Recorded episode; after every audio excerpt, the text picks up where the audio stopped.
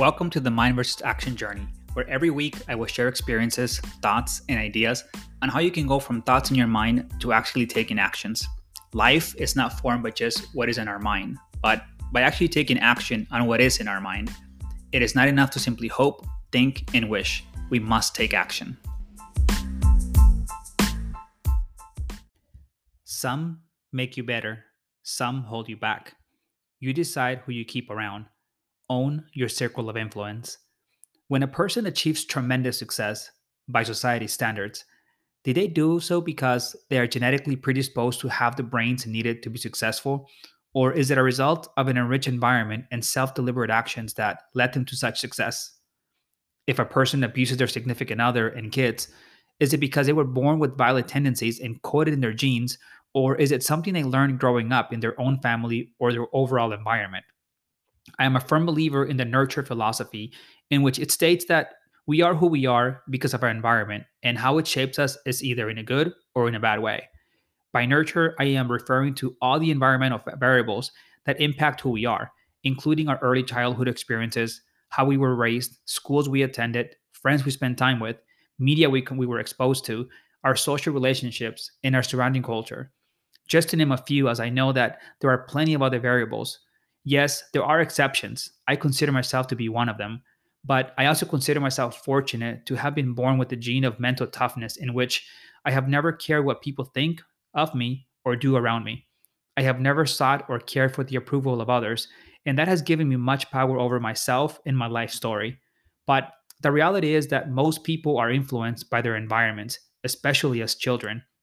I want to talk about this topic today, as we are days away from a new year, a time where many people will set their New Year's resolutions and master plan for the coming year. I, for one, do not believe in resolutions, but they are not a bad place to start when it comes to achieving whatever it is you want to achieve, especially if you are want to see your resolutions through fruition no matter what happens. I believe in finding your it, and by that, I mean what truly makes you happy and going after it. Regardless of the time of the year, there is no perfect time to start going after a desire, and the best time will always be the moment you realize you have a desire. Even a small step towards realizing that desire will always be better than taking no step. Aligning your entire life around that it, and cleansing your life on anything that is not getting you closer to it, or most importantly, getting rid of all the habits, things, or people that are holding you back. This can be your own habits or relationships you are in. Relationships, of course, are the tough ones, but the most crucial ones of all. They have the power to set you in an upwards trajectory towards your desire, or in a downward spiral in which you de- your desires will never see the light of day. Relationships can make or break you, period. My wife once shared a text that one of her friends received from another friend, in which it basically said, "I don't want you in my life anymore because you knew what I was going through, and instead of helping me out, you helped me justify what the bad things were happening to me." My wife thought it was harsh and mean for that person to do that, but I think he was wise. A true person and a true friend helps you figure out a way to stop the pain, not justify it. I often see this happen a lot in marriages, in which one of the partners is always sabotaging the relationship, and because of that, not only does the couple suffer, but so does the family, especially if children are in the picture.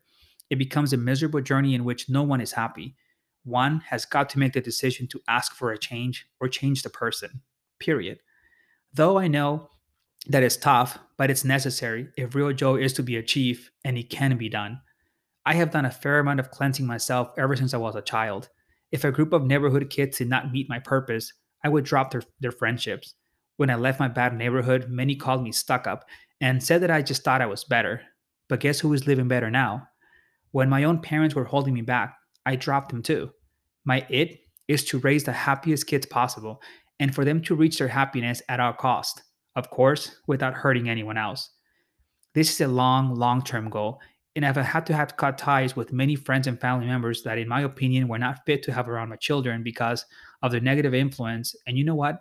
Till now, I genuinely believe that it is working. I am getting to experience and witness the real in, in real-time results with my kids.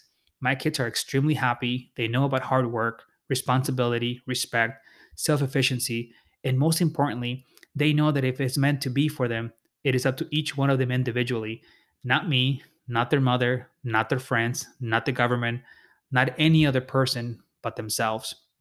With the new year approaching, it is not a bad time to reflect on what you need to change, drop, and simply make better, from habits to people that do not serve your journey to achieving your it. The right type of influence can catapult you into achieving your desires. The right influence can help you mold your own habits, mindset, and actions to ones that will leave long-standing change for decades to come. You owe it to yourself and loved ones to surround yourself with better and live a better life because of it. Be unapologetic about who you decide to let into your circle of influence. Remember, you are doing it for you and your loved ones, no one else. Own your habits, own your actions, own your circle, own your desires and their fruition. Life truly happens when you do. Happy New Year.